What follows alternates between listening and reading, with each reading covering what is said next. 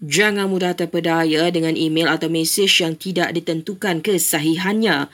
SKMM juga minta orang ramai elak beri butiran peribadi seperti maklumat MyCard kepada individu yang tidak dikenali. Selanjutnya itu, Trop Nafi ada mengeluarkan email atau mesej kepada orang awam untuk menuntut hadiah wang tunai di bawah skim bonus syarikat telekomunikasi. Email dan mesej itu kononnya meminta mangsa menyelesaikan transaksi bank supaya mendapat menuntut hadiah wang tunai kerajaan akan memperkenalkan program payung rahmah bagi bantu golongan B40 bersedia mendepani isu kos sara hidup yang dijangka lebih serius tahun ini. Menurut Kementerian Perdagangan Dalam Negeri dan Kos Sara Hidup, ia merupakan program jangka pendek itu selama kira-kira enam bulan.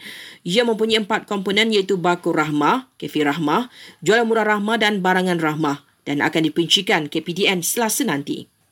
Kelantan sedang meneliti beberapa tanah negeri yang sesuai untuk dijadikan PPS bagi menempatkan mangsa banjir. Menteri Besar berkata ia antaranya untuk beri kemudahan kepada mangsa banjir berlindung di kawasan berdekatan dengan penempatan mereka. Datuk Ahmad Yaakob juga mengingatkan bahawa musim tengkujuh di Kelantan masih belum berakhir.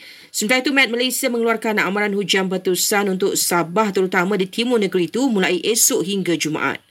Perdana Menteri akan bertemu dengan pemimpin-pemimpin Sabah bagi bincang kemelut politik terkini di negeri itu selepas pulang daripada lawatan rasmi ke Indonesia nanti. Dan Majlis Bandar Shah Alam sedia pengangkutan percuma untuk bawa OKU dan warga emas ke hospital dan pusat rawatan.